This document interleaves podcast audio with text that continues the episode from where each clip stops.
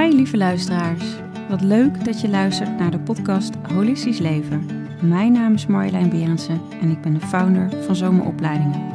In deze podcast neem ik je samen met inspirerende experts mee in de wereld van holistisch leven. Dus daar word ik niet echt blijvend gelukkig van, maar misschien zit geluk dan van binnen. In mij. Ja. En toen ben ik gaan mediteren en eigenlijk al heel snel, oh ja, maar dit is natuurlijk wat ik eigenlijk altijd heb gezocht. Hoi, lieve allemaal. Welkom bij weer een nieuwe podcast van Holistisch Leven. En misschien zie je het al mijn grote glimlach en dit mooie boekje ernaast staan, Timebender. Jawel, Tijn Tauber is hier te gast. Ontzettend dankbaar dat hij er is. Nou, jullie kunnen hem dus kennen van uh, maar natuurlijk ook de man achter Lois Lane. Ontzettend muzikaal, heel wat boeken op zijn naam. Uh, spreker. Uh, nou ja, je kan, kan hem op allerlei manieren tegenkomen. Ik ben heel erg blij hier te verwelkomen. Lief Tijn. Marjolein, wat fijn je te ontmoeten. Uh, ja, ja, echt heel fijn om je te ontmoeten. Ik stel altijd de eerste vraag. Wat is holistisch leven voor jou? En daar wil ik als eerste mee beginnen. Ja, dat is natuurlijk een hele grote vraag. Hè? Holistisch, voor mij heeft dat te maken met dat je eigenlijk de vier aspecten waaruit wij allemaal bestaan. Hè? Dus we hebben een we zijn fysieke wezens, we zijn denkende, mentale wezens, we zijn emotionele, voelende wezens en we zijn spirituele wezens. Dat die vier aspecten aanstaan, als het ware. Dus dat betekent dat je goed in je lijf zit. Betekent dat je hart open is. Dat je in staat bent om al je emoties, je gevoelens de ruimte te geven. Dat niks wordt weggestopt. Uh, dat je in staat bent, dat is dan het mentale, eigenlijk om door je programmeringen heen te kijken, door je bullshit heen te kijken ja. en uh, je kern te ervaren, uh, je ziel, je, je, diepste wezen. En het spirituele aspect, dat gaat natuurlijk vooral ook over jou, jou, jouw soul. Hè? Dus dat je jezelf gaat herkennen als een eeuwig, onvergankelijk wezen. En eigenlijk, ja, mijn hele werk is daar wel op gericht om mensen weer heel te laten worden. Dus in je lichaam, uit je mind, open hart en verbonden met, met Source. Ja. Die vier stappen. Prachtig. Ja. En um, dat is misschien niet altijd zo geweest. Of, of wel, ik weet niet, hoe was je als kind? Dus even meenemen naar... Ik was uh, als kind was ik wel een heel vrolijk mannetje. Mm -hmm. Ik denk dat ik altijd wel een soort zonnetje in me heb gehad. Dat, dat, zeiden mijn ouders ook altijd. Van ja, dat was met jou nooit zoveel aan de hand. Je was altijd echt blij, gewoon een blij jongen. Mm. Um, dus ik denk dat ik dat ergens wel ook heb meegenomen. Maar um, ik ben uh, in de jaren. Uh, ik ben in 1960 geboren. En ik heb, ben in Amerika opgevoed voor een heel groot gedeelte in Noord-Amerika, in Seattle. Dat was prachtig. Ook gewoon alleen al de hele omgeving daar. Ja. De jaren 60 in Amerika waren ook heel bijzonder. Dus die had de opkomst van de, de, de hippie-cultuur. Ja. Dat kan ik me echt ook herinneren. Uh, er zat gewoon iets, er hing iets in de lucht van, nou ja, love and peace en vernieuwing. Ik, ik kan me nog herinneren dat ik voor het eerst de Beatles op de radio hoorde. Dus het was echt een revolutionaire tijd. Tegelijkertijd had je ook Vietnam natuurlijk. Ja, en, ja, en ja. Kennedy werd vermoord, Martin Luther King. Dus er gebeurde ook aan de andere kant natuurlijk heel veel. En toen in de jaren zeventig zijn we teruggekomen naar Nederland. En toen ik uit huis ging, dat was zo ergens eind jaren zeventig. Uh, woonde ik in Amsterdam. En Um, dat was eigenlijk de opkomst van de, de punk-tijd. Mm. Weet je wel? Dus dat was uh, de, de, no, de no future, fuck the system. Ja. Um, geen woning, geen kroning. Heel, ja, op een bepaalde manier negatief, maar er zat ook wel een bepaalde power in. Ja.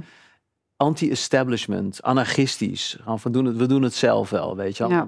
De regering daar hoeven niet op te rekenen. Bovendien, je had de Koude Oorlog, weet je wel. Dus er stonden overal nukes aan alle kanten op ons gericht. Dus we hadden sowieso al het idee van, uh, nou, uh, pff, gebeurt hier? Als ik ooit 30 word, dan heb ik mazzel of zo. Ja. En, en heel veel drugs. En ik zat natuurlijk ook nog helemaal in dat circuit van seks, drugs, ja. rock'n'roll. Dus ja. dat, dat was een, uh, nou ja, een donkere tijd vergeleken bij die hele periode daarvoor. Maar het heeft me ook heel veel gebracht. Omdat ik daardoor, ja, denk ik ook echt mijn eigen schaduw en überhaupt de schaduw ben gaan zien. En dat werd allemaal weer wat lichter toen ik uh, in, even kijken, dat moet ergens in 82 denk ik zijn geweest, Monique Kleeman ontmoette. Ja. Um, zij uh, deed auditie bij mijn bandje toen uh, als achtergrondzangeres, maar ja, het was een soort liefde op het eerste gezicht. En ik zag ook van, wauw, die kan echt zingen. Moest wel wat ja. gebeuren, want ze was een heel verlegen meisje, een kanten blouseje en zo, helemaal zo heel keurig. Ja, heel keurig. Die kwam daar in zo'n luguber kraakpand waar allemaal die gasten met van die lange haren en gescheurde, weet je, zo zaten te doen. Dus we hadden wat tijd nodig om dat op elkaar aan te passen. We kregen een relatie en ik denk dat we na een jaar of zo ook met Lois Lane, dat was de naam dan van de Ja. band, eh, gingen spelen. En eh, ja, nou ja, je zou kunnen zeggen, de rest is een soort van history. Wat wel leuk is om, om even te vermelden hierover, is van het, het zijn natuurlijk Monique en Suzanne. Hè? Dat Ja. is echt wat, hoe mensen nu Lois Lane kennen.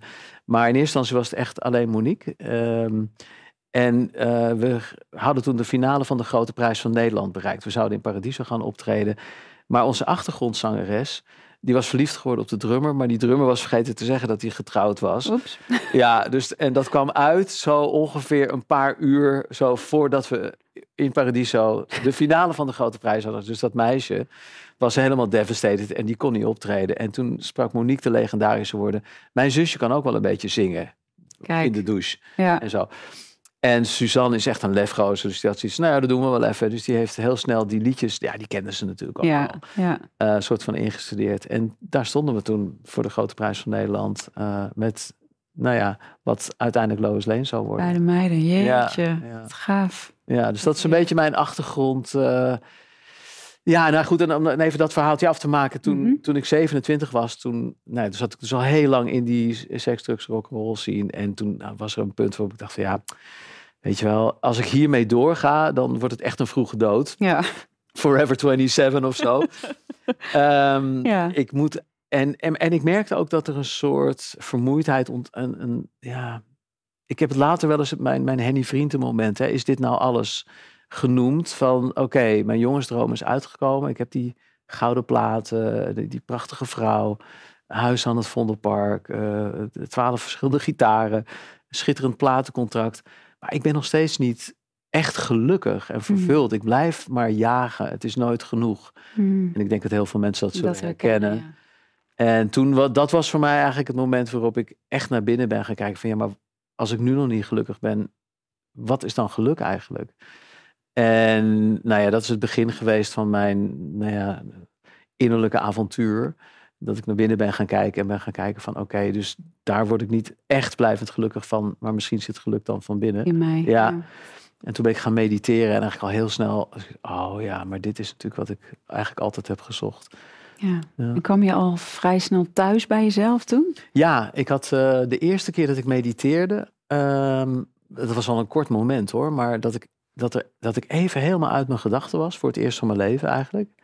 En dat ik keek naar mijn hele, nou ja, façade eigenlijk, wat ik had opgebouwd, wat ik dacht dat ik was, popster, Ja, dit, en dat, ja. weet je wel. Dat hele imago. En ik was er heel even gewoon uit, ik keek ernaar en ik weet nog dat er een soort hiklach bijna omhoog kwam van ik heb echt gedacht dat ik dat was. Ja. Weet je wel? En echt zo. Maar toen ik dat ervoer, dat ik dat, dat dus niet was, gaf dat zo'n diepe rust en ontspanning en ja, het gevoel van thuiskomen. En toen wist ik van, ja, dit is het. Dit is het. Maar ik was het ook wel weer heel snel kwijt hoor. Want ik weet nog dat ik in die meditatie, dus ik had het, ik voelde het, ik was er. En toen was er die gedachte van, dit wil ik nooit meer kwijt. Wil ik vasthouden. Ja, dit wil ik vasthouden. Nou ja, goed, je weet wat er gebeurt dan. Dan ben je het dus kwijt. Ja. Ga je toch weer in de mind en ja. En controle. een concept van maken. Ja, een concept van maken. Ja. Ja. Maar ik had het ervaren. Mooi. En daarna ben je doorgegaan. Want wat, wat, want wat heb je... Ben je gewoon het zelf gaan doen? Of heb je nog geleerd? Nee, ik heb, ehm, ik was, er was een meditatie, meditatiecentrum ehm, in Amsterdam op de Haarlemmerdijk. Raja Yoga Meditatie heette dat. En ik vond het heel sympathiek. Het werd geleid door vrouwen. Het was uit India. Ehm, er waren geen goeroes, wat ik ook heel fijn Mhm. vind. Dus Mhm. geen aanbidding en zo. Ehm, en heel basic. Dus eigenlijk hun meditatievorm was van... eh, je bent een ziel. Eh, je bent niet je lichaam. Ja. En je kunt op het moment dat je jezelf gaat ervaren als dat mooie licht, kun je vanzelf contact maken met het grote licht, Ja, de source, ja. de bron. En daar heb je dus geen tussenpersoon, je hebt geen priester, eh guru, mufti, whatever nodig. Het is gewoon jij en God, Ja, als het ware. Direct.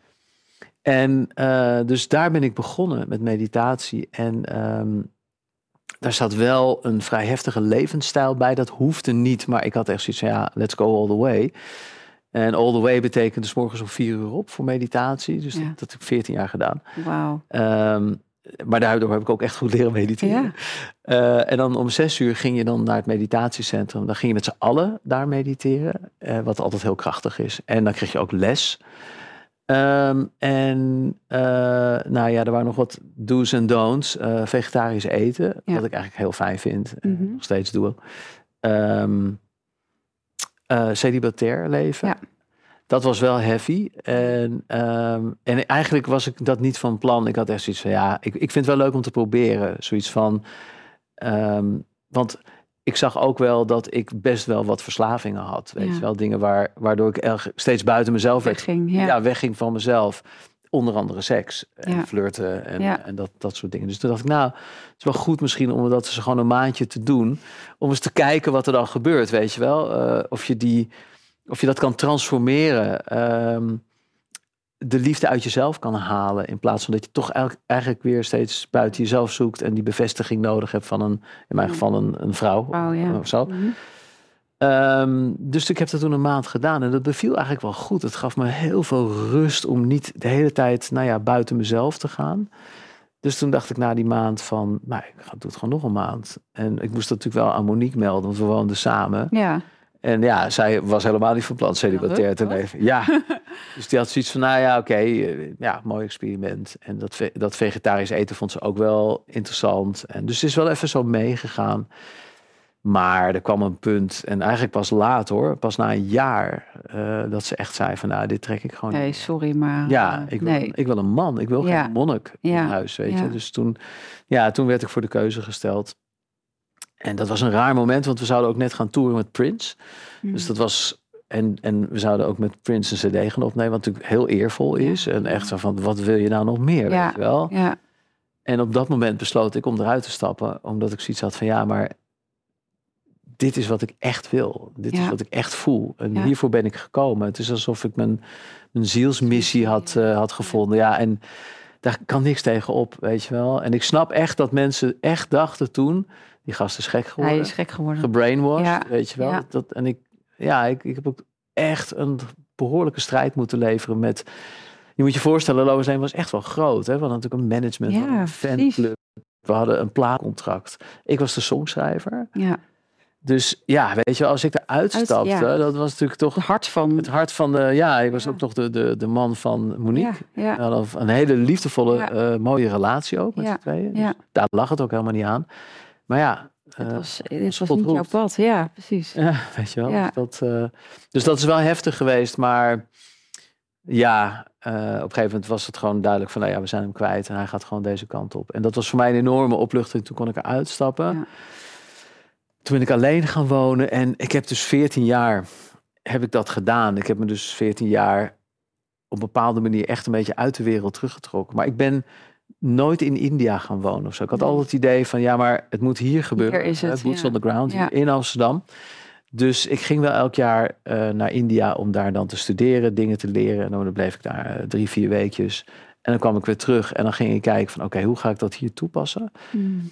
En, eh, ja, en ik ben er toen ook heel veel over gaan schrijven. Dus ik heb in, voor een tijdschrift Ode heb Ja. ik heel veel gewerkt. Later voor Happiness. Nou ja, boeken. En daaruit volgde ook weer dat ik trainingen ben gaan geven. Ja, En, eh, stadsverlichting. stadsverlichting. Ja. Ja. en de retreats, en Ja. stilte-retretes. ja. En het, wat mijn streven eigenlijk is, is om eh, meditatie gewoon heel simpel te brengen. Weet je wel. Ja. Eh, er wordt zo woe-woe vaak en, en met allerlei Ja, toeters en bellen. toeters en bellen. En ook dat het heel moeilijk en ingewikkeld en levens duurt ook. Weet je, voordat je jezelf dan weer terugvindt. En dat is volgens mij allemaal gewoon helemaal niet waar. Nee, want jij zegt ook iedereen is verlicht. Ja, je bent al lang bent al lang Ja, verlicht. je hoeft het je alleen maar te herinneren. Af, de, af te leggen. Ja, je, Toen ik dat door had, Ja. echt van oké, want ook binnen de hele New Age, als je dat al even zo mag noemen, en religies natuurlijk ook. Er wordt altijd wordt je voorgehouden dat het een moeilijk pad is, Ja. dat het heel lang duurt. heel veel moet doen. Je heel veel moet doen, heel veel Ja. moet laten. ja. heel veel moet opgeven. En, eh, en dat het in de toekomst ligt, weet je wel. Dus, eh, nou ja, straks in de hemel of zo. Dan straks. krijg In je het je maar braaf bent Ja, geweest. ja, ja, ja. En dat is een eindeloos traject. Als je, Ja. als je ik zeg wel eens, een zoeker is een zoeker. Die zal het nooit vinden. Nee. Maar op een gegeven moment, je moet het in jezelf omdraaien. Zo van, ik wil gewoon vinden. Ja. En ik blijf me niet mijn hele leven zoeken. En dan, komt er veel meer urgentie. En dan komt er ook echt een gevoel van, oh ja, maar het is er natuurlijk al. Ja, Ik ben al lang heel. het is er. Ja, Het is er al Je lang. bent al heel incompleet. Ja. Je bent het al. En, en dus dat woord herinnering is voor mij heel belangrijk geworden in mijn hele eigen tocht. Als ik weer merk dat ik buiten mezelf bezig ben om het te vinden. Dat ik, oh nee, maar het zit in mij. Ik hoef het maar alleen maar te herinneren. Weet je wel? ja, en daarvoor heb jij, ja, eigenlijk noem het, ja, ik noem het altijd maar lampenkapjes afgelegd en weer Ja. bij je eigen Ja, licht uitgekomen. ja, dat gebeurt eigenlijk vanzelf. Op het moment dat je dus jezelf terugvindt, dan ga je dus die lampenkappen ga je zien. Hè? En dan denk je Ja. van, oké, wacht even. Dus daar identificeer ik me Ja. mee. Daar heb ik nog eh, kopingsmechanismen. Precies, daar heb ik nog van alles uitstaan. Het is wat eh, de shamanen noemen dat soul retrieval. Ja. Dus eigenlijk die, die, al die zielsdelen die overal zijn geïnvesteerd eigenlijk. In, eh, nou ja, in religies, in filosofie, in, in, in familielijnen, Vorige levens. noem het ja, maar op. Om die eigenlijk allemaal weer terug te halen, zodat je weer heel, heel bent. Ja, Ja.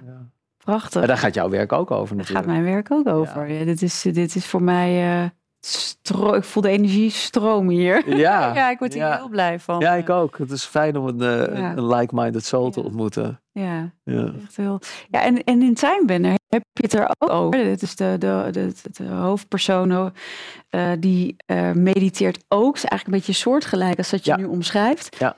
En eh, nou, dat heb je in 2019 natuurlijk uitgebracht. Ik heb hem zelf natuurlijk niet zo heel lang geleden gelezen, maar was ook ja, voor mij mijn hart ging was al open, maar in hoeverre die nog verder open kon, het was echt bam, bakken met licht wat, eh, wat daarna binnenkwam. Want heerlijk. ja, leest ook door de regels heen wat je aan nou ja, energietransmissie zeg maar doorgeeft. En Ja.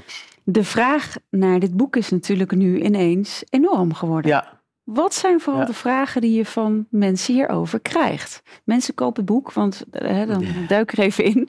Ja, het is echt prachtig. Ja, ehm, wat, ik denk de vraag die ik het meeste krijg is: wat is waar en wat is niet waar? Ja, Mensen willen weten, want het is natuurlijk sterk autobiografisch. Ja. Eh, en, en dat heeft er ook gewoon mee te maken dat ik het makkelijkst vanuit mezelf schrijf. En dat ik ook ehm, mijn eigen ervaringen wil opschrijven. Weet je wel? Dus ik kan wel een soort van boekenwijsheid gaan verkondigen, maar daar zit heel weinig power dan in. Het is Ja. de wijsheid weer van anderen. Dus ik probeer het wel echt helemaal uit mezelf te schrijven. En daardoor zijn heel veel voorvallen die in het boek plaatsvonden, die hebben ook echt plaatsgevonden. En bijvoorbeeld helemaal in het begin van het boek ontmoet ik Salvador Dali. ja. Nou, dat is allemaal gebeurd. Eh, ik ontmoet Anna op het strand met de gitaar spelen. Ja. Dat is ook allemaal Ja. gebeurd. Ehm, en eh, mijn reis eh, naar Colombia, de ayahuasca-ervaringen Ayahuasca, en dat soort dingen. En, maar, en wat dus vaak mensen vragen, is Timebender nou echt een reëel iemand? Of is het een, een fiction of your imagination? Heb je Mhm. dat bedacht? En het rare is, is dat in eerste instantie was eh Timebender... ehm, eigenlijk al, ik denk al tien jaar terug, hoorde ik steeds Timebender, Timebender, Timebender in mijn, in mijn, in mijn hoofd. Dus, de, dus hij was al een soort van aanwezig, maar ik had geen idee wat het betekende. En toen ik begon te schrijven aan het boek, het was helemaal niet de bedoeling om dit boek te schrijven. Mijn uitgever had gezegd van, je moet dus een boek over meditatie schrijven. Dat heb je nog nooit gedaan. Dus Mm. hè, je bent een van de eh, grote meditatieleraren van Ja. Nederland. Maar eigenlijk heb je dat onderwerp nooit... Je, je schrijft er wel over in allemaal boeken, maar gewoon een manual heb je nog nooit geschreven. Doe dat nou eens. Nou, maar ik vond het heel saai. Ik had er helemaal niet zo'n zin in om dat te gaan doen. Want dat- dat- ja, dan moet je alles opschrijven wat je al weet. Dus soort Ja. veel oefening. Maar goed, weet je, dus ik was zo'n beetje begonnen. Maar elke keer timebender, timebender. En dan dacht ik, oh ja, dit is interessant. Wow, weet je wel. Dan schreef ik wat op hier op dat document. En dan ging ik weer die manual doen. En dan was het, oh nee, maar oh wauw. En, Ja. zo, en er kwam steeds meer en er kwam steeds meer. En op een gegeven moment heb ik dit helemaal terzijde gelegd. En timebender was dus een, iemand die mij van alles influisterde, zeg maar. Maar naarmate de tijd vorderde, werd hij dus steeds reëler. En werd hij gewoon, ja, was hij er gewoon. Ja, ja, En dat is met heel veel voorvallen in het boek. eh, dat ehm, ze soms na het boek pas werkelijkheid zijn geworden. Er zit bijvoorbeeld een scène in.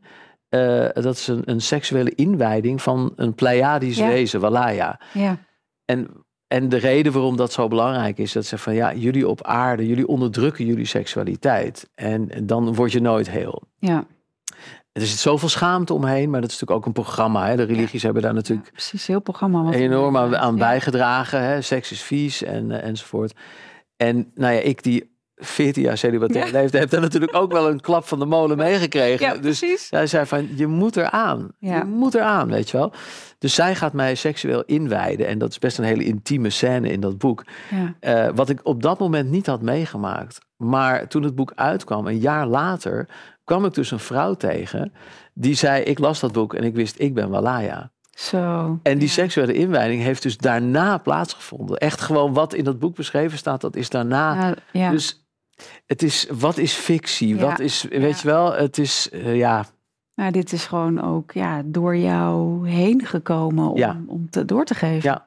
Ja. ja, en ik denk eigenlijk dat we dat allemaal tot op zekere hoogte doen. Hè. Ik, uh, ik heb eens ooit een beeld gehad in meditatie dat als ik straks boven kom, waar dat dan ook is, als ik mijn lichaam verlaat, dood ben, uh, dat ik, en ik zag dat ook echt in een, nou ja, bijna visioen, dat ik dan terugkijk op mijn leven, uh, hè, zoals dat dan gaat, van nou, wat mhm. heb je allemaal uitgesproken en wat is allemaal gebeurd.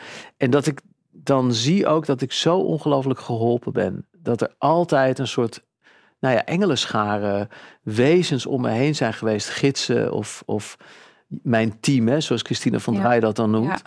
Uh, en dat je dus nooit alleen bent. Dat, er, dat je de hele tijd wordt gedragen, gedragen geïnspireerd, dingetjes ingefluisterd, dingen worden geanceneerd. En nu moet ik, nu moet ik jou ontmoeten hier, weet je Oké, nou ja, nou, go with the flow. Ja. En um, dat zag ik toen. En toen ik daaruit kwam uit die meditatie, toen, toen heb ik me ook echt voorgenomen om dat te onthouden. Van hè, die momenten dat ik wel eens denk, ik ben alleen. Maar ze zijn er allemaal en we worden de hele tijd geholpen. En ik zou dat echt iedereen uh, gunnen om daar meer voor open te staan. Ja, om hun zielsfamilie. Ja. ja te ontmoeten. Ja. en wat ik heel mooi vind, even in het voorgesprek hadden Tijn en ik het ook over Time dat Christina van Draaien het, ja. het boek eigenlijk heeft energetisch heeft gelezen, zei ja, het klopt gewoon wat erin staat. Ja, dat was bizar, want ik, kende Christina wel al een beetje. Ik had al eens wat podcasts van haar gezien. En voor degene die haar niet kennen, zij is dus een, een Zwitsers meisje, heel jong. Wist zij al waarom ze hier was op aarde en, en hoger bewustzijn, ja. multidimensionaal waarnemen. Ja, echt uh, heel bijzonder wat zij allemaal uh, kan. Ja. Dus is daar wel heel bescheiden over. Ja. Um, en nou ja, die heeft dus dat boek. Ik, ik heb het boek in het Engels geschreven en uh, zelf toen terugvertaald naar het Nederlands. Maar ik had wel een aantal Engelse boeken laten drukken, gewoon meer voor de gein eigenlijk. En, uh, en een van die boeken is dus op onverklaarbare, niemand weet hoe, in dat bergdorpje terechtgekomen waar zij woont in Zwitserland. Maar echt, gewoon niemand weet hoe. Nee. Haar manager niet, haar uitgever niet, zij ook niet. Was er dus op een gegeven moment. En um, nou ja, zij is dat gaan lezen. Ja. En gaan voelen. En toen is ze naar haar uitgever gegaan, Ronald Surer. En, en zei van, je moet dit boek uh, uitgeven, want het it contains the truth. Mm. Dat waren de woorden die Ronald tegen mij zei. En dus ik kreeg een e-mail van Ronald en die zei, ja, ja je weet niet wie ik ben. Ik ben Ronald Surer, de uitgever van uh, Christina. Maar um, ik heb Timeband in handen gekregen en Christina wil dat ik het uitgeef. Maar wil je dat überhaupt, dat ik het in Duitsland uitgeef? En toen zei ik ja, natuurlijk. Tuurlijk, ja. Eh, waarom niet? Maar, en toen hoorde ik een tijdje niks. Ehm, en een maand of zo, was ik, ik was het eigenlijk alweer een beetje vergeten. En toen kwam hij terug met een mail. Toen zei hij van, ja, het spijt me dat het even duurde. Maar ik had eerlijk gezegd niet zo heel veel zin om het boek uit te geven. Want dan moet ik vertalen. En hoe de hel is Stijn Tauber? Niemand ja, kent jou ja, hier. Nee. Ik kreeg elke dag krijg ik kant-en-klare manuscript van Duitsers en Zwitsers die bekend zijn. Dus waarom zou ik dit nou doen? Hij had het nog niet gelezen ook. Dus hij wist ook niet precies waar het over ging. En hij zei, ik hoopte eigenlijk dat Christina het zou vergeten. en toen zei hij van, maar ik kwam een maand later, daarom duurde het zo lang ging ik naar haar toe. En, uh, want we hadden weer een bespreking. En toen zat ze op het balkon met dit boek. Het eerste dat ze zei is, je hebt het nog niet uitgegeven. Hè? Kijk. Ja. Dus het moest gebeuren. Het moest gebeuren. Ja. Want wat, wat, hoe, hoe is jouw achter...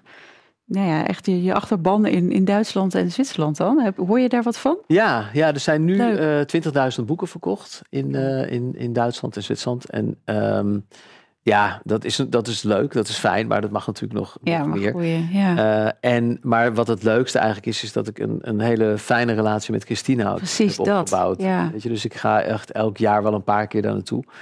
En dan hangen we gewoon. En ze is laatst ook hier geweest voor het eerst, mm. een paar maanden terug. En uh, we zeggen niet veel. Dat is wel grappig. Zij is sowieso heel erg stil. Ja. Um, ik, ik heb wel eens aan Ronald gevraagd, want uh, ze dan voorbeeldje. Dan gaan we, gaan we uit eten en dan zitten we zo een beetje zo. En dan, Christina zit gewoon heel vaak zo, weet je wel. En af en toe dan kijkt ze naar je. En als ze, als ze dan naar je kijkt, dan voel je zoveel liefde. Ik moet Mm. bijna altijd huilen als ze naar me kijkt. Mm. Precies van, oké, ja, oké, oké, weet je wel zo.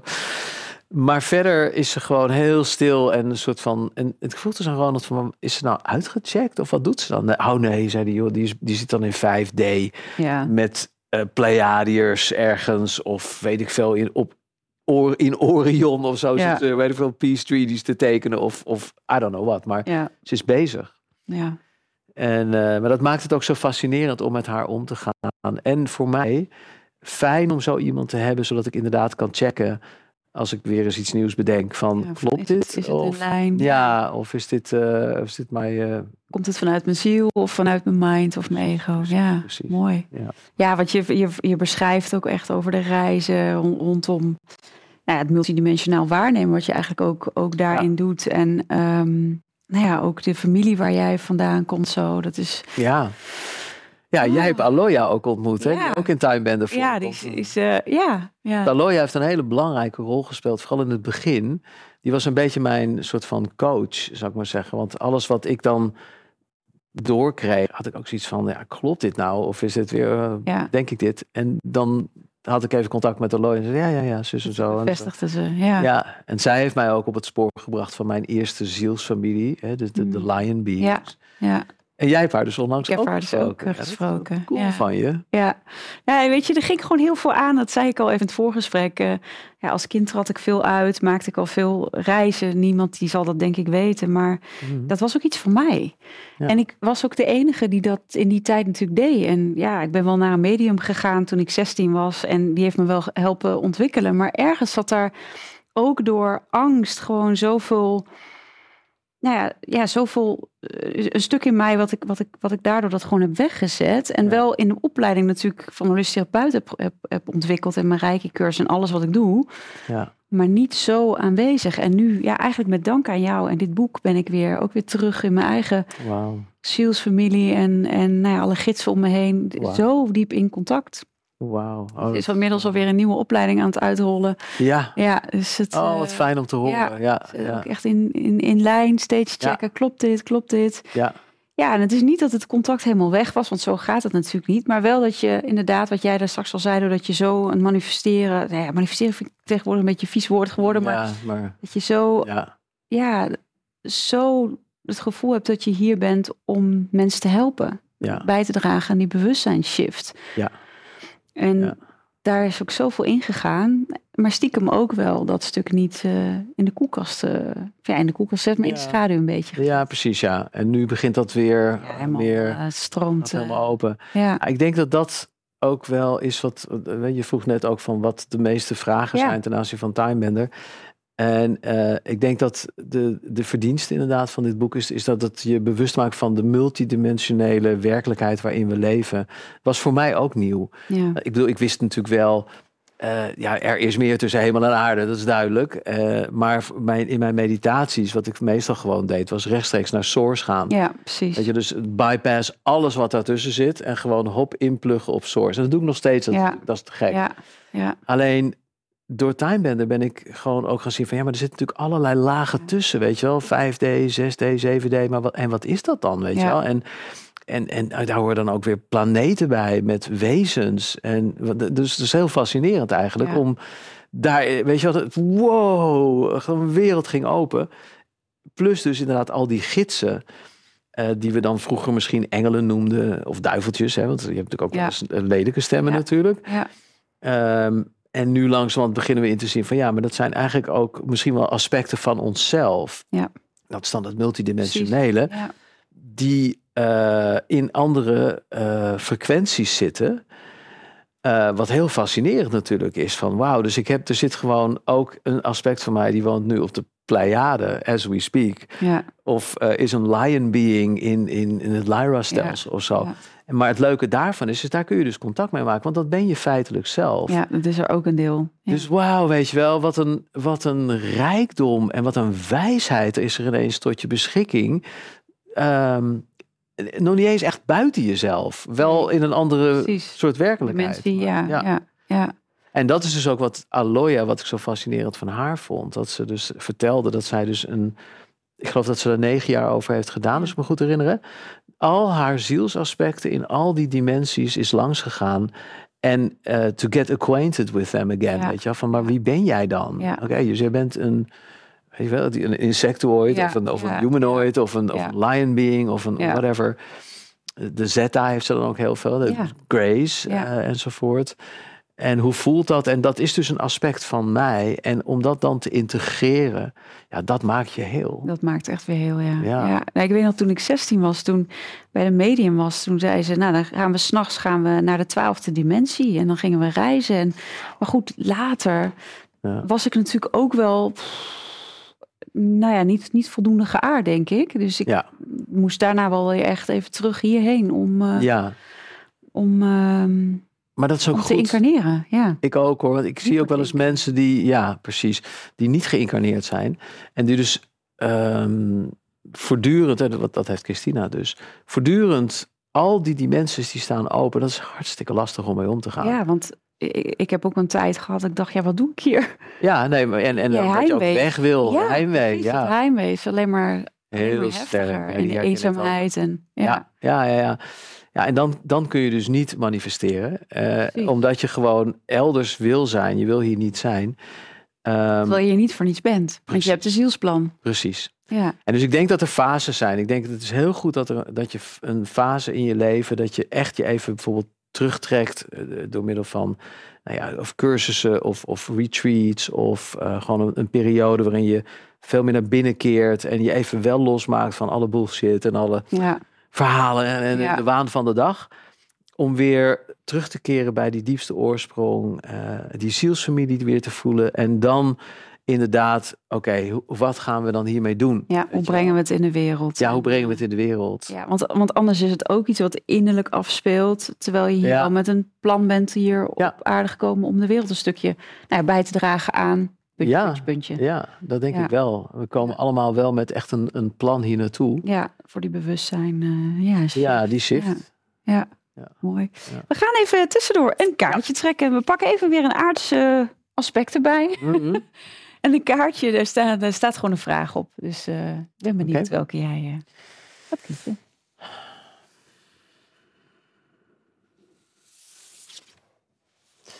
Welke trekjes laat je niet snel aan anderen zien? Hele leuke. Mhm. Eh, nou, wat interessant is, is dat ehm, in mijn yogi-jaren eh, werd altijd gesproken: er zijn vijf zonden waar je van af moet. En dat was dan boosheid, hebzucht, lust, Mhm. ego en gehechtheid. Oh ja, ja. En ik ben de laatste eh, weken ben ik helemaal in een ehm, ja, in een, eigenlijk in een man gedoken, zou ik maar zeggen. Mark Passio heet hij, die heel erg in die satanistische beweging heeft gezeten. Best wel heavy. Ja.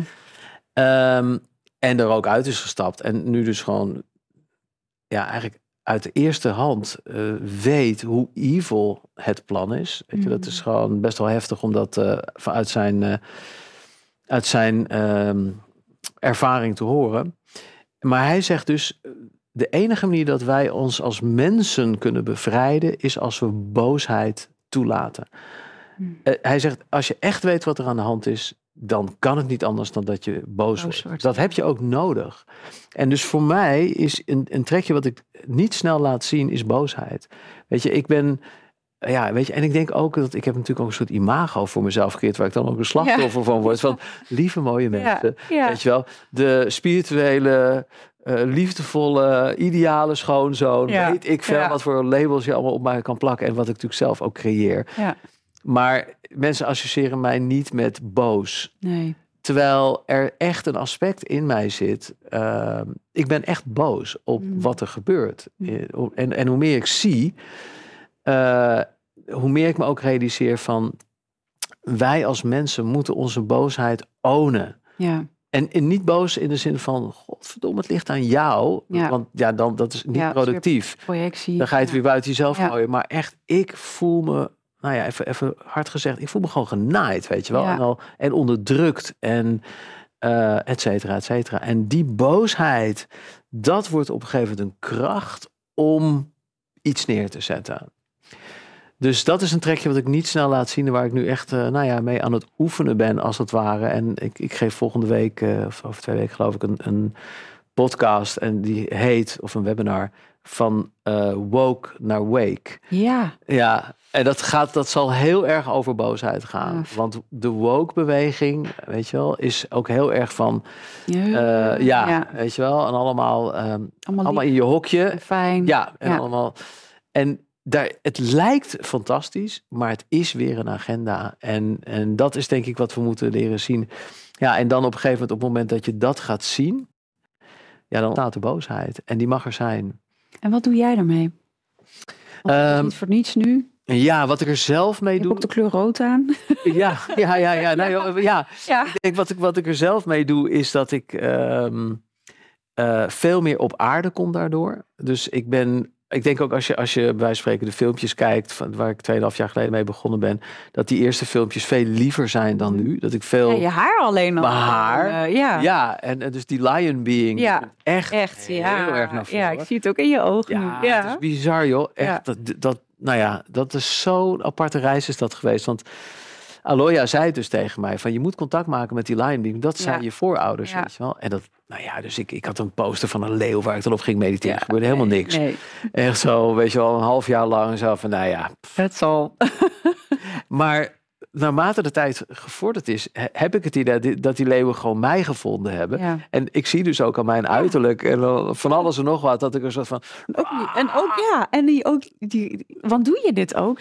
Dat, ja, ja, ja, Nee, dat komt. Ik, ik merk dus aan, in, in, ook in relaties waar ik vroeger uh, eigenlijk altijd de, de pleaser was, de, het, het conflictvermijdende, lieve type ben ik nu veel krachtiger geworden. En ook dat ik er gewoon echt zeg nee. Ja. Dat is ook een van de dingen die die Mark Passio zegt, die ik ook uh, in die woke uh, wake ja. dingen zal doen.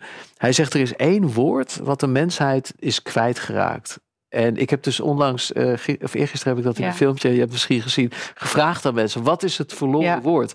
Niemand heeft het geraden. Nee, nee. Het, liefde, eenheid, broederschap. nee, het woord is nee. Ja. Nee, hel zeg, ja, maar nee. Nee, ja. En dus, en, maar dat is niet wat we leren. We leren, je moet lief zijn, je moet ja zeggen. Weet je wel? Zeker in de New Age. Pleasen. Pleasen. Dus ja, uh, nee en boosheid, dat zijn kanten die ik niet nog heel erg makkelijk laat zien, maar waar ik wel de komende tijd uh, ruimte voor wil ja, geven. mooi. En wat je ook zegt, hè, van oké, nou als, als ik die boosheid mag laten zijn en dat komt eruit, nou nee, gaat er ook iets, ga ik ook iets in de wereld zetten. Ja. Nou, dat ga je dus met die webinar onder andere al doen. Heb je nog iets anders wat je een, tipje van de sluier kan oplichten? Ja, ja, ja. Nou, kom maar door. Ik heb de afgelopen, in, in de COVID-tijd, uh, ben ik uh, de studio ingedoken met een goede vriend van mij, Jill. Om, want ik had daarvoor ook wel, ik heb altijd wel liedjes geschreven en, en, en dingen opgenomen. Maar het was altijd lief, de afgelopen 14, 15 jaar. Zeg maar, lieve liedjes en zachte meditatiemuziek en zo. Maar omdat ik best wel pissig was over dat hele COVID gebeuren. En niet, niet zozeer over COVID zelf, maar meer gewoon over de, de maatregelen Ja. die ja, in heel veel gevallen voor mij gewoon totaal geen sens maakten. Nee. En waar heel veel mensen ongelooflijk veel last van hebben gehad. En nog.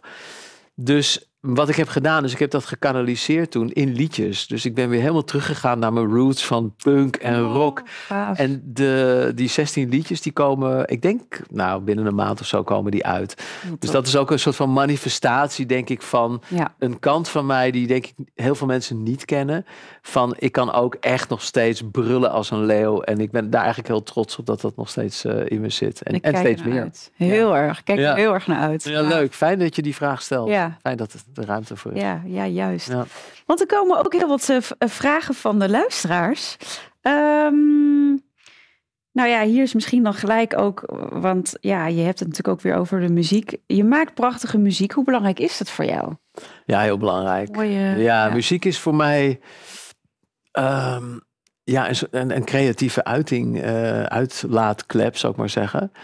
Ehm, en ik word er ook heel stil van. Eigenlijk is muziek voor mij, nog voordat ik ging mediteren, eh, mijn, mijn manier van meditatie eigenlijk. Als ik met muziek bezig ben, of gitaar of piano of, of liedjes aan het zingen, dan denk ik gewoon nergens aan. Weet je, ik ben echt Ja. in het nu. Ja. En samen met anderen muziek maken is, is zo mogelijk nog mooier. Omdat er echt iets ontstaat van... ehm, ja, weet je, ik heb in heel veel landen gereisd. En, en dan, weet je, of je nou met een Colombiaan of met een Indiër speelt. Het is een soort universele taal. Ja.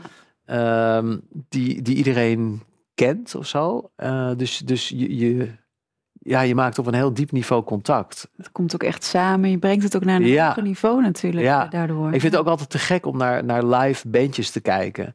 Gewoon de, de chemie die kan ontstaan. Dat is niet altijd zo. Maar als het gebeurt, eh, dat gewoon, ja, dat, dat, je ziet gewoon dat, dat, ze, in- dat ze in een soort flow komen met elkaar. En dat er iets gebeurt dat je denkt van wauw. Maar het is ook zo helend ook weer. Het Het brengt ook zoveel Ja, samen. ja, ja, muziek is echt een, echt een healing tool. Sowieso denk ik dat klank eh, ook, ook wel de, de, de, de, de healing modality van de toekomst gaat worden. Hè, door middel van klank en vibratie, want dat is Ja. het eigenlijk. Ja, Dat dat gewoon helend is. Dat we ons weer in onze heelheid kan terugbrengen. mooi.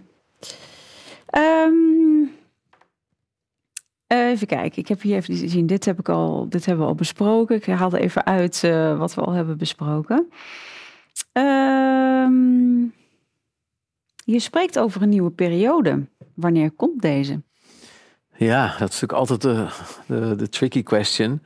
Ehm, nou ja, maar kijk, wat, wat iedereen zegt, want ik vraag dit ook heel vaak aan Christina bijvoorbeeld. En, en aan, ik was onlangs in Zwitserland bij ook een wijze man die heet Assar. Hoe lang gaat het nog duren, Assar? En eigenlijk wat steeds gezegd wordt is van ja, dat hangt van jullie af. Want jullie zijn de scheppers, of wij, Ja, wij zijn de ja. scheppers. Dus eh, ja, het it's in, it's in our own hands in zekere zin. Ehm, en wat ze dus steeds ook zeggen, en dat snap ik, is dat er altijd verschillende tijdlijnen zijn met alles. En Dat, dat zie je in je leven ook. Hè? Je, kunt, je zou nu bij spreken op kunnen staan en, en weg kunnen lopen. En dan gaat je leven ineens een hele andere. Dat- kan. Ja, dat kan. moment. Ja.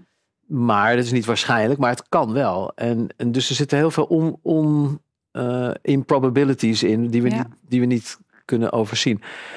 Maar dat alles gezegd hebbende, ik heb het idee, in tegenstelling tot eh, Jorn, die, die ik net eh, hier op de gang tegenkwam. Jorn heeft het idee van, ja, dit gaat nog heel lang duren. En, maar ik heb het idee dat dat niet zo is. Ik heb echt het idee dat eh, tussen nu en, laten we zeggen, 2030 er heel erg veel gaat schuiven. En ook nu al in het komende jaar, en voor de oplettende kijker, is er al achter de schermen zoveel aan de hand.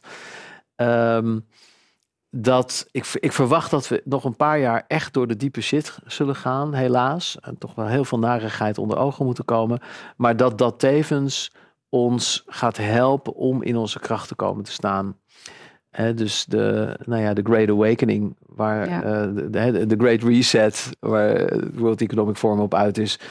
Maar uiteindelijk wordt daardoor, denk ik, een Great, Great Awakening, Awakening, ja. gecreëerd. En ik zie dat wel gebeuren op dit moment, gelukkig. Ja. Dus ja, ik, ik verwacht dat we zo rond eh, 2030 echt in een nieuwe samenleving terechtkomen. En, en het, het, ik bedoel, het zal niet eh, dit Nee, zijn, Niet, eh, nee. weet je wel, maar het, het, zal, het, het is een geleidelijk proces, maar het gaat volgens mij niet heel lang duren. nee. En ik hoop ook echt dat het niet al te lang duurt, want het, de, de, het lijden is best heel groot.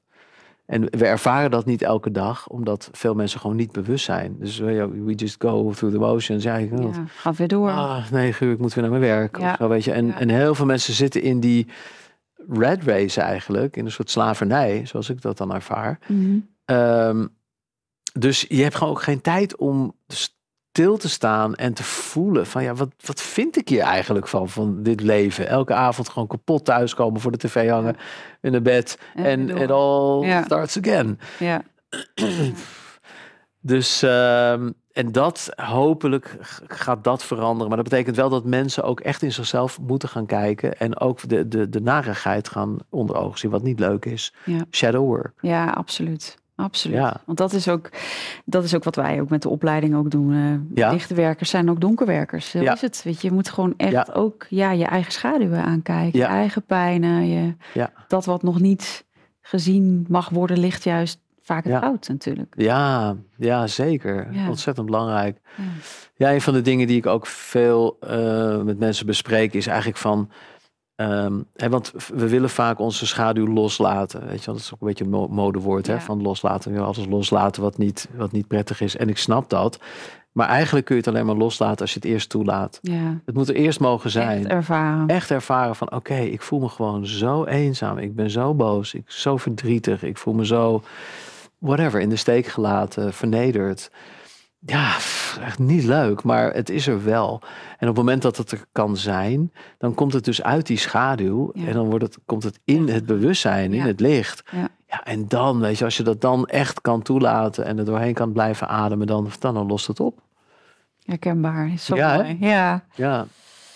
Ehm, even kijken. Eh, als je bij jezelf naar binnen kijkt, heb je dan nog oog voor de omgeving? Goeie vraag. Ehm, nou, als ik heel eerlijk ben, de eerste eh, jaren, denk Die ik. dat ik 14 echt- jaar. Ja, die 14 jaar. Nee, wa- was, was ik echt wel met mezelf bezig. En, maar ik zou dat niemand aan... Kijk, ik Nee. heb daar 14 jaar voor nodig gehad. Ja. Maar daar pluk ik dan nu de vruchten van of zo. En, maar eh, ik zeg ook wel eens van, ja, het feit dat ik 14 jaar van doe, betekent dat jij het dus niet meer hoeft te doen. Want Ja. ik heb het al gedaan. En ik Ja. kan je gewoon nu de samenvatting geven. Ja. En, dan, en de tijd gaat sneller. Er is meer bewustzijn nu, weet je wel. Toen, kinderen incarneren met hoger bewustzijn. Precies, precies. En er is zoveel informatie ook beschikbaar. Kijk, toen ik eh, begon met mediteren, er, er waren geen eens iPhones, maar er was ook geen internet. Dus ik bedoel, nu is het zo van me- Google, wat is meditatie? Oh, oké, weet je wel. Downloaden. je kunt het gewoon je kunt direct aan de slag. Allerlei Ja. YouTube-filmpjes, dat was toen nog niet. Dus ik denk dat het nu veel sneller kan gaan. Maar ik denk wel dat er een fase is voor iedereen dat je even het probeert de buitenwereld gewoon eh, op pauze te zetten, als het ware. Natuurlijk moet je, je moet waarschijnlijk wel door met je dingen, maar zoveel mogelijk en echt even helemaal naar binnen keren. Eh, nou, ik doe dat dan bijvoorbeeld door mensen op stilteretretten mee te nemen, weet Ja. je wel. Dus een, week lang gewoon alles uit. Ehm, dat kan al tot een soort reset leiden. Ehm, en dan kun je weer echt helemaal vol de wereld instappen. Maar dan sta je er op een andere manier in. Het is niet meer dat je in de wereld staat en de hele tijd geleefd wordt of zo. Ja. Maar je hebt het centrum in jezelf teruggevonden. En vanuit dat centrum ga jij leven. Je wordt niet geleefd, maar je gaat leven. En dus ook creëren en bewust scheppen. Dus dat wordt anders. Ja, ja. En, heel bewust. Heel bewust. Heel bewust. Ja. Ehm, op je website staat dat je trainingen geeft aan bijvoorbeeld politie en landmacht. Wat zijn dat voor trainingen? Staan zij ook open voor spiritualiteit? Ja, zeker. Eh, ik ben eh, met de politie jaren geleden al begonnen. Eh, nu doe ik dat niet meer. Ehm, dat was een training ehm, in de jaren tachtig deed ik dat. Ehm, waarin ik hen leerde om eigenlijk om te gaan met stress. En met ehm, hun eigen negatieve gedachten. Hm. En de reden dat dat nodig was, is dat in, in Amsterdam en in Rotterdam en in Den Haag, dat waren dan de grote steden waar ik les gaf, zijn heel veel politiemensen toch getraumatiseerd Ja. eh, op een of andere manier. En dat snap ik, want het is zo heftig wat je meemaakt. En je bent elk moment ben je. Het is net als mensen in, in oorlogsgebieden. Ik geef dus ook bij de landmacht eh, les hetzelfde hè, in Afghanistan. Ik bedoel, op zich. Weet je wel, er zijn ook mensen die nooit echt iets meemaken. Het is niet dat ze beschoten zijn of dat ze zelf hebben moeten schieten. Maar de continue stress van dat het zou kunnen gebeuren. Ja, die angst. Die ja. angst, weet je wel, dat is gewoon zo intens voor je systeem. Ehm, en wat er dan gebeurt, is dat mensen afweermechanismes gaan, eh, muurtjes eigenlijk gaan opzetten om zich daartegen te wapenen. Maar op een gegeven moment zelf niet meer over die muurtjes heen kunnen kijken. Dus Ja. gewoon zichzelf kwijt zijn. Ja.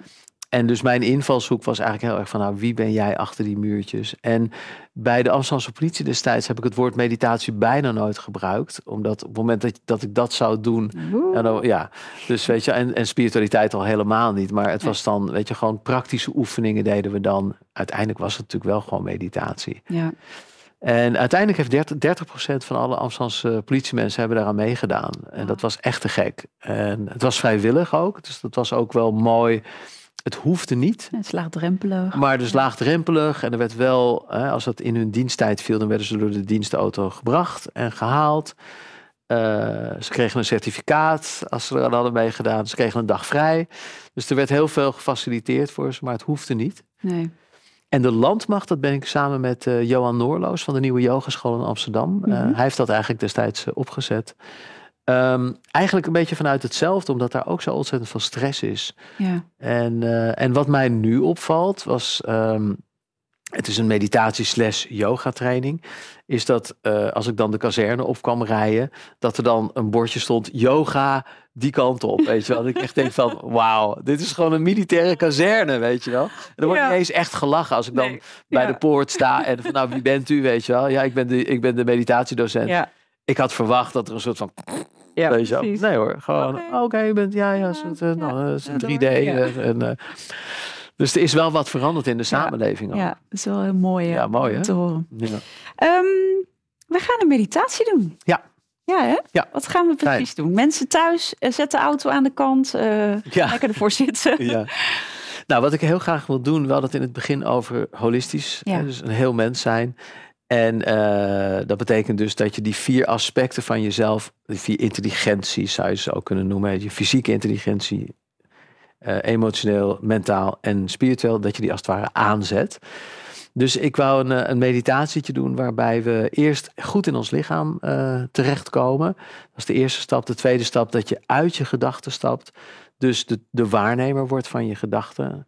Zo van, oké, dit zijn mijn gedachten, dit zijn mijn zorgen, mijn angsten, mijn conditionering, mijn afweermechanismen, maar dat ben ik allemaal niet. En glimlachen is eh, daarin een hele belangrijke eh, tool.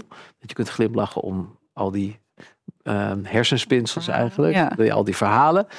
En dan de derde stap is dat je je hart opent en beschikbaar bent voor, nou waar we het net Ja. over hadden, van alles wat er in jou leeft, al is het nog zo pijnlijk.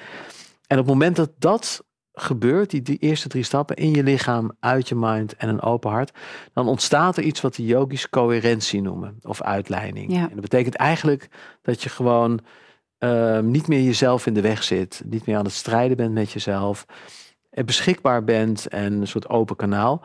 En dan automatisch ga je source of spirit ga je voelen. Ja. Dus dat is het. Gaan we doen? Nou, ga lekker zitten. In een houding die voor jou prettig is. En begin dan even met wat ik wel eens de Hollandse oom noem. En dat is heel simpel. Je ademt in. En bij de uitademing zeg je... He, he, he. En als je he zegt, dan merk je vanzelf dat er een soort diepe ontspanning komt. Dat gevoel van aan het einde van een lange dag thuis te komen, op de bank te ploffen en helemaal niets te hoeven.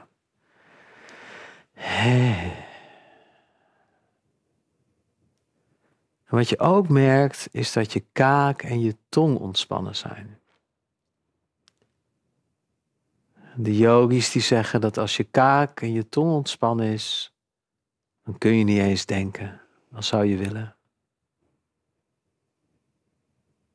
Je ziet het ook vaak bij kinderen. Kinderen hebben heel vaak hun mond een beetje open. En dan zie je dat ze heel diep ontspannen zijn. Een beetje zo'n dromerige staat. Helemaal in het nu.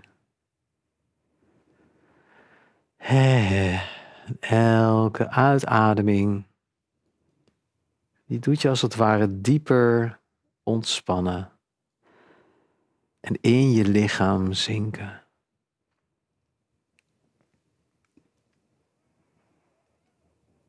Je voelt de aarde die je draagt.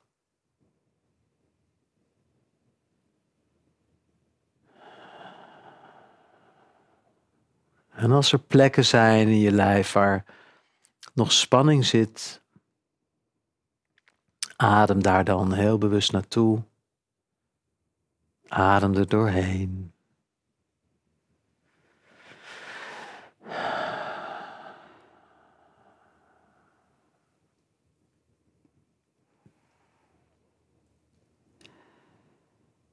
Dat is de eerste stap. Ontspannen. En dan de tweede stap. Word je bewust van je gedachten op dit moment. Wat gebeurt er allemaal in jouw hoofd? Wat komt er allemaal voorbij?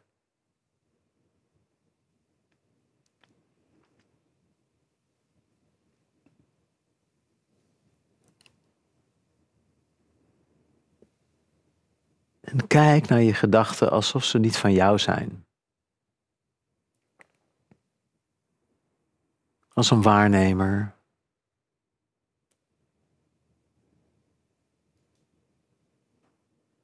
Zonder iets te willen veranderen, zonder iets te willen stoppen, maar alleen maar waarnemen.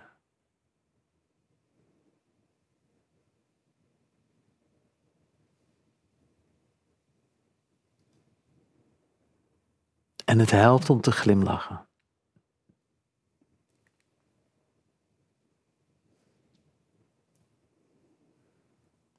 Je gedachten niet al te serieus te nemen. Het zijn maar gedachten, het is niet wie je bent.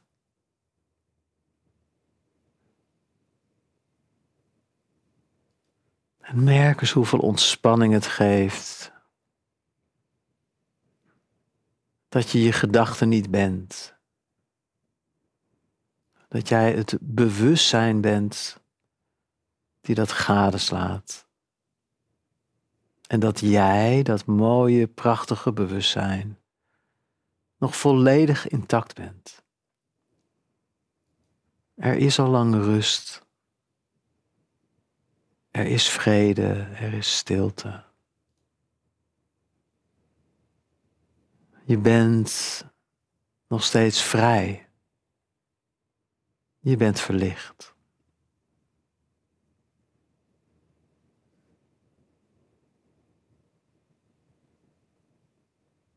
Puur licht.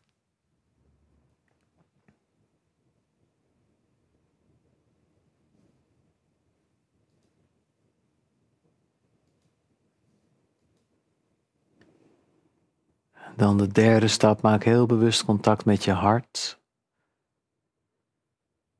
Wat kan helpen is je voor te stellen dat je door je hart ademt. Met elke ademhaling ruimte maakt in dit gebied.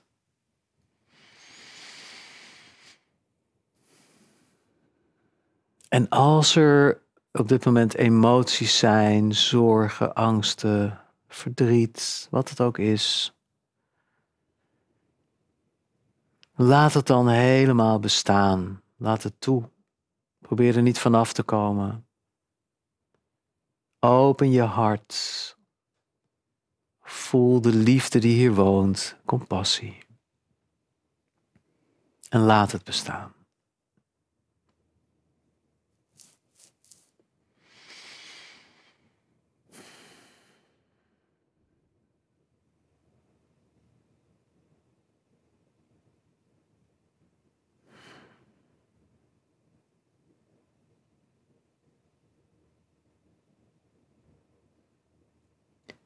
En langzaam maar zeker voel je dan dat er steeds meer rust komt. Niet meer in gevecht met jezelf. Alles mag er zijn. En in die rust, in die stilte, kun je dan vanzelf gaan luisteren naar jouw spirit, jouw ziel. Je hogere zelf, hoe je dat noemen wil.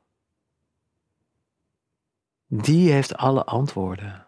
Die weet waarom je bent gekomen, wat jouw missie is.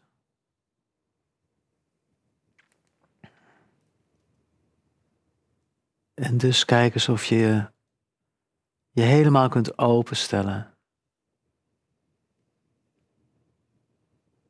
En als jouw ziel, jouw spirit op dit moment een boodschap voor jou zou hebben, wat zou dat dan zijn?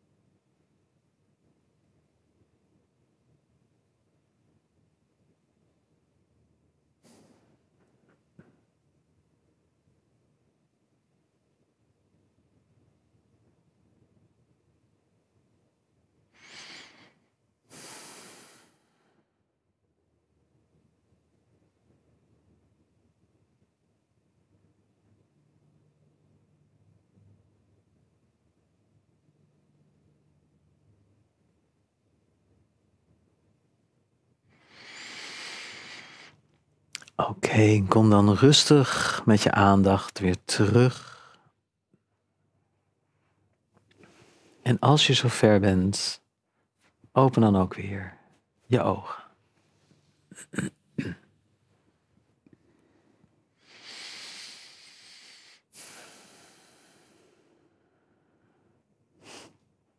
Dankjewel. Dankjewel. Hmm. Nou, dat was heel, uh, heel fijn. Kan er nog een boodschap door voor jou? Ik zag geometrische figuren. Ja. Dus dat was heel duidelijk. En, um, nou ja, en waar we natuurlijk over spreken, is voor mij ook een soort van uit de kast komen. Uh, toch ook wel. En um, ja, zeker iets wat we zo delen. Ja, dat is iets wat, wat ik natuurlijk heel lang voor mezelf heb gehouden. Ja. Dus ik voelde heel veel veiligheid. En ik voelde, ze echt, ik voelde echt mijn zielsfamilie hier zo achter me staan. En je bent veilig, ook, ook, als, uh, ook als dit stuk er mag zijn. Na, naar buiten gaat Ja. komen, wauw. Wel moedig. Duidelijk, ja. Ja, maar ook bevrijdend denk ik. Voor Ja, heel erg. Zo'n groot stuk van jou, wat er tot nu toe onvoldoende in zijn geheel mocht zijn. Ja, die astrale reizen, alles wat Ja. ik deed vroeger als kind. Ja, dat... dat, dat, dat eh, Dat heb je dus gewoon, dat kun je dus gewoon. En dat kun je nu, daar kun je nu mensen mee, mee helpen om dat ook in zichzelf aan te zetten. Wauw. ja, maar dat voelt nog wel eh, spannend hoor. Ja, nou ja, goed. De, Ja. de eerste stap is de andere kant, ja. Ja, Ja, en waar die angst dan zo vandaan komt. Ja, goed, dat is soms ook, ook wat het is. ja, ja. Ik denk dat alles wat, eh, wat, wat morrelt aan het paradigma waarin we leven, is per definitie spannend. Is spannend. Ja, want je bent iets aan het doen wat niet iedereen doet. Nee, nee, en ik was een klein meisje, dus dat was toen al zo. En Ja, ik zag al heel veel dingen en wezens en nou ja, van alles en nog wat. Ja. En dat ben ik gewoon, maar ja, dat bestaat, de rest heeft het niet, dus dan is het er niet. Ja. Dus ja, dan is het denk ik en iets aards en het paradigma waar je het over... Je bent toch iets met iets anders bezig. Waar, ja. Ik denk ook wel eens dat we eigenlijk ook bij kinderen, eh, misschien dat je daar ook een rol in kan spelen zouden. Want veel kinderen hebben dit namelijk Ja. nog. Ja. Alleen hè, het wordt ze afgeleerd of eh, hij doet normaal en eh, Of, of fantasie. fantasie. stond ook altijd in mijn rapportje. fantasievriendjes. Ja, ja, dagdromen. Ja, de dagdromer. Oh, het altijd wel vrolijk, maar wel een dagdromer. Ik was vaak weg en riep ze Marjolein. En dan dacht oh ja, die naam heb ik. Ja, Ja. Oh, ja. Maar ik heet het toch eigenlijk anders. Ja, ja, ja, ja. En heel veel kinderen, en nu volgens mij nog meer dan vroeger, word je Ja. al als kind zo snel in een keurslijf gedrukt. Weet je, we moeten zo presteren en weet ik veel, toetsen. ja, Je bent, je bent vijf, je wil alleen maar eh, ja. spelen. Maar nee hoor, Die lat ligt zo hoog. zo hoog. En ik denk dat als we, als er mensen zijn zoals jij, die kinderen kunnen uitnodigen of, of toestemming geven van joh, maar dit is ook heel mooi wat je hebt. En Ontdek dat. En je dat. veilig Ja, ja, ja, ja, je wordt gezien. ja, En anderen hebben dat ook. ja. Ja, Dat- je bent daar niet alleen in. Want Nee. dat is denk ik die eenzaamheid. Ja, was ook de, met, met, zeker toen Tuinbender las ook wel. Die eenzaamheid kwam wel weer terug. Mocht ik eerst ook aankijken. Voordat iets natuurlijk weer je kracht wordt of je talent wordt. Dus ook de pijn opzoeken wat het mij ook heeft gekost. Ja. Ja, in die periode. Ja, is echt ja, prachtig. Dus, en, en dit ook. Had jij nog een inzicht? Begeleiden natuurlijk. ja, ja, wat er bij mij eh, eh, binnenkwam was dat, dat stuk over boosheid. Dat Mhm. dat iets is wat ik nu eigenlijk eh, de komende tijd naar voren mag gaan brengen. Ja. Wat ik best wel spannend vind, omdat, nou ja, nogmaals, het is niet Ja. iets wat mijn natuurlijke. Het is, Nee. het is, uit, het is voor mij uit mijn comfortzone. Ja. Ehm, maar ik voel wel dat dit eh, voor de mensheid, eh, want daarvoor ben ik toch gekomen, een, een stap is die we moeten nemen. We moeten onze boosheid voelen voordat we door kunnen bewegen. Want nu zijn we een soort nam, Ja, dat verdoofd. ja, Voor de tv, voetbalwedstrijd eh, innemen. Ja, de- je- we voelen het eigenlijk niet meer. nee, en dan is het, is dit het dan? Ja, ja dat is heel onbevredigend. Ja, ja, Ik heb liever ik, eh, een dag waarin er heel veel gebeurt, eh, ook emotioneel, dan van die dagen van ja. nou. ja, wat is En wat eigenlijk zullen we nu dan weer doen? Ja, ja, ach ja, eh, we- komen de tijd wel door. Zo dat Ja, gevoel. En ja. dat, dat is heel onbevredigend. Ervaar je dat ook? Nou, niet vaak, nee. Nee. Ik ben altijd wel bezig. Maar Ja. ik zie wel om me heen Ja, dat dat veel... dat dat eh, veel gebeurt. ja. Dat mensen gewoon Ja. niet hun, hun beste leven leiden eigenlijk. Ja. Ja. Ja. Dus ook die grom en die boosheid is ook dus voor de mensen. Wat je doet, collectief. Ja.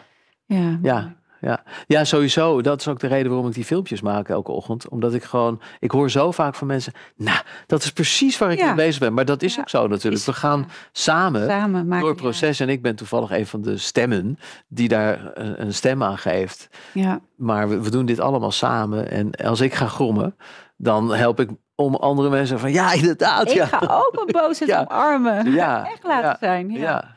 Grenzen stellen. Nee. Nee zeggen. The lost word. Hell Lost no. word. Hell no. Hell no. En eh, dat brengt ons bij eh, de tip. Ja, Is dat ook de tip die je mensen wil geven? nou die kwam dus ook binnen net. Ja. Ehm, mijn, mijn tip, eh, juist denk ik ook aan, aan jouw community, eh, waarvan ik verwacht dat het ook allemaal mensen zijn die heel erg naar binnen kijken, heel erg met zichzelf bezig zijn, en wat fantastisch is. ja. Eh, maar ook waarschijnlijk de neiging hebben om ehm, het ook heel erg bij zichzelf te zoeken. ja. En ik zag een tijdje terug op Facebook zo'n mooie post. eh, Before you go into therapy, first ask yourself: Are you surrounded by assholes? Weet je wel? Het is een beetje hard. Maar ja, weet je, Ja, je kunt alles ja, wel op jezelf ja. Maar misschien zit je gewoon in een hele toxische omgeving. Van, waarin mensen gewoon je aan het leegzuigen of aan het mishandelen. Op wat voor manier dan ook. Ja. En ik denk dat voor juist ons soort mensen gevaarlijk eh, wordt. Maar je snapt wat ik Ja. bedoel. Hè? Die dus heel erg geneigd om naar binnen te kijken. En alleen maar het goede willen naar boven brengen bij jezelf en bij elkaar. Het ook heel goed is om inderdaad eh, gewoon grenzen te leren stellen en nee te zeggen. Ga Ja. daar maar mee oefenen om gewoon nee te zeggen. Ja. Want eh, ik merk bij mezelf, als, ik, als, als iemand mij zegt van nou, eh, laten we zeggen, eh, wil je bij mijn podcast komen of wil je dit? En ik zeg nee, dat ik me gewoon bijna schuldig voel. ja, dat je denkt, oh ja, maar... Dat ik jou afwijs. Ja, precies. Weet je wel, ja. dat ik dat moet gaan uitleggen. ja, en en het, is, ligt niet, het is niet persoonlijk en het ligt niet aan jou. Maar waarom zou je niet gewoon nee? Wa- waarom moet je dat uitleggen? Ja, ja ik We herken vinden dat heel moeilijk om nee, gewoon nee te zeggen. Ja, En dus dat ga ik ook zelf oefenen de komende tijd. En ik wens jou, ga ik ook doen. En mijn mensen, community, ja. ja. wens ik dat toe. Ja, dankjewel Ja. voor deze fantastische podcast. Ik eh, ja, ben nog steeds aan het eh, lekker aan downloaden. Ook weer Ja. prachtige energie om je heen. Ja, Ja, zo gaat dat. zo gaat het. Ja, ja. Dankjewel. nou dat is helemaal wederzijds Marjolein. Dat is Mm. echt eh, een, ja, onze zielsfamilie zei, ah, Ja. la la la. ja, Welkom. Wel, Ja. Welke ster? ja. Wat zei je? ja, geen planeet, een ster. Een ster. En in de ster. In de ster. Oh ja, in de ster stond er, ja. Ja, mooi is dat hè? Ja, ja het kan allemaal. ontdekken. Zo, Ja, dankjewel hiervoor. met liefde gedaan. Dankjewel ook Ja. voor de uitnodiging. Nou, lieve allemaal. Ik ben heel benieuwd wat jullie van deze podcast vonden. Eh, toch ook wel eh, nou ja, best wel wat kwetsbare dingen samengenoemd. En eh, laat weten wat je van Tijn Tauber vond. En of je misschien nog vragen hebt. En we horen het heel graag. Dank je wel voor het kijken en luisteren. Zomaste. Dank je wel voor het luisteren naar de podcast Holistisch Leven. Holistisch Leven is een prachtige ontdekkingsreis. We reiken je graag de tools en kennis aan om je in deze reis te begeleiden. Ben jij door deze podcast geïnspireerd om de volgende stap richting een holistisch leven te zetten? Kijk dan op onze website www.zoma-opleidingen.nl voor meer informatie over de cursussen en opleidingen die we aanbieden. Je kunt je daar ook inschrijven voor onze nieuwsbrief. En vind je deze podcast leuk? Volg ons dan via je favoriete podcast-app of abonneer je op ons YouTube-kanaal. Zo verspreiden wij samen meer licht, liefde en bewustwording. En maken we de wereld een stukje mooier. Tot volgende week!